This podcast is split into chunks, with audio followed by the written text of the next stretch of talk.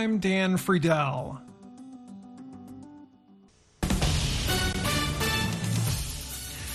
This is VOA News. I'm Tommy McNeil. U.S. officials tell the Associated Press uh, Israel has basically signed on to a Gaza ceasefire deal, and the onus is now on Hamas to agree to the terms.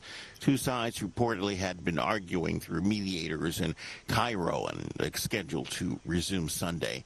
VOA's Jeff Custer reports on what a ceasefire agreement could look like. Speaking at the White House Friday, U.S. National Security Council spokesman John Kirby said the deal currently on the table would trigger a six week ceasefire that could include the release of most, if not all, Israeli hostages.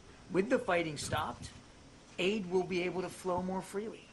Uh, and we hope at an increased level. And of course, the hostages, starting with women, the elderly, and the wounded, can be released in stages and returned to their families. Jeff Custer, VOA News. U.S. military on Saturday carried out its first airdrop of aid into Gaza after the deaths of Palestinians queuing for food underlined the growing humanitarian catastrophe in the crowded coastal enclave after months of Israeli siege. Reuters correspondent Emma Jelly. U.S. officials say more than 38,000 meals were airdropped over southwestern Gaza in a combined effort with Jordan, reaching the northern part of the strip later in the day. The move comes a day after over 100 Palestinians were killed while scrambling for flour near Gaza City, a violent scene that underlined the growing humanitarian catastrophe after months of Israeli siege. Israel blamed most of the deaths on swarming crowds and said troops only later fired on people, quote, in a limited response after feeling they posed a threat. The White House said on Friday that the airdrops would be a sustained effort and that Israel supported the measure, despite being resistant to calls to allow more aid into the Strip. Facing pressure at home and abroad, the Biden administration is also considering shipping aid by sea from Cyprus, according to a U.S. official. This is VOA News.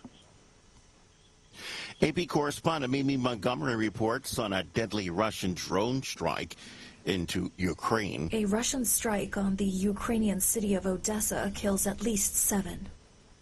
Ukraine's state emergency service says seven people are dead after parts of a Russian drone hit an apartment block in the southern port city of Odessa. It reports another eight people are injured. The Ukrainian armed forces say air defenses shot down almost 15 Russian drones across various parts of the country. And in Russia, a drone crashed into an apartment building in St. Petersburg, according to state news agency RIA Novosti. They report six people received medical attention after the explosion, which rocked the building. I'm Mimi Montgomery.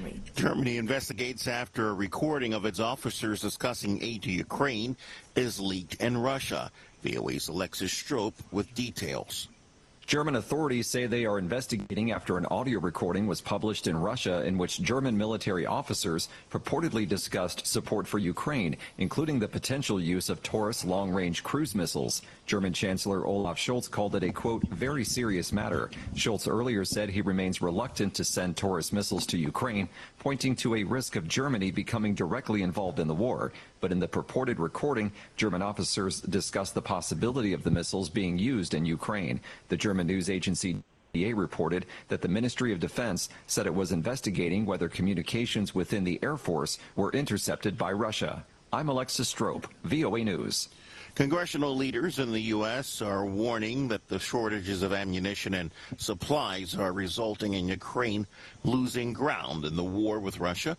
Yet the Republican controlled House has shown very little hurry to resupply Kiev with military aid. Across Washington, officials see the drop off in ammunition shipments with increasing alarm.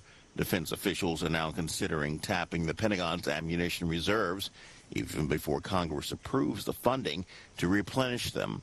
But House Speaker Mike Johnson appears determined to chart his own course on a foreign aid package, which could leave Congress stalled for weeks longer. As Mexico prepares for the largest elections in its history, organized crime is once again preying on local candidates across swaths of the country where cartels dominate, raising concerns about experts or among experts that these could be Mexico's bloodiest elections ever. Well, the federal authorities uh, offer security details to national candidates, thousands of candidates for local offices are completely exposed and acutely aware the optics of running from within a security bubble. I'm Tom.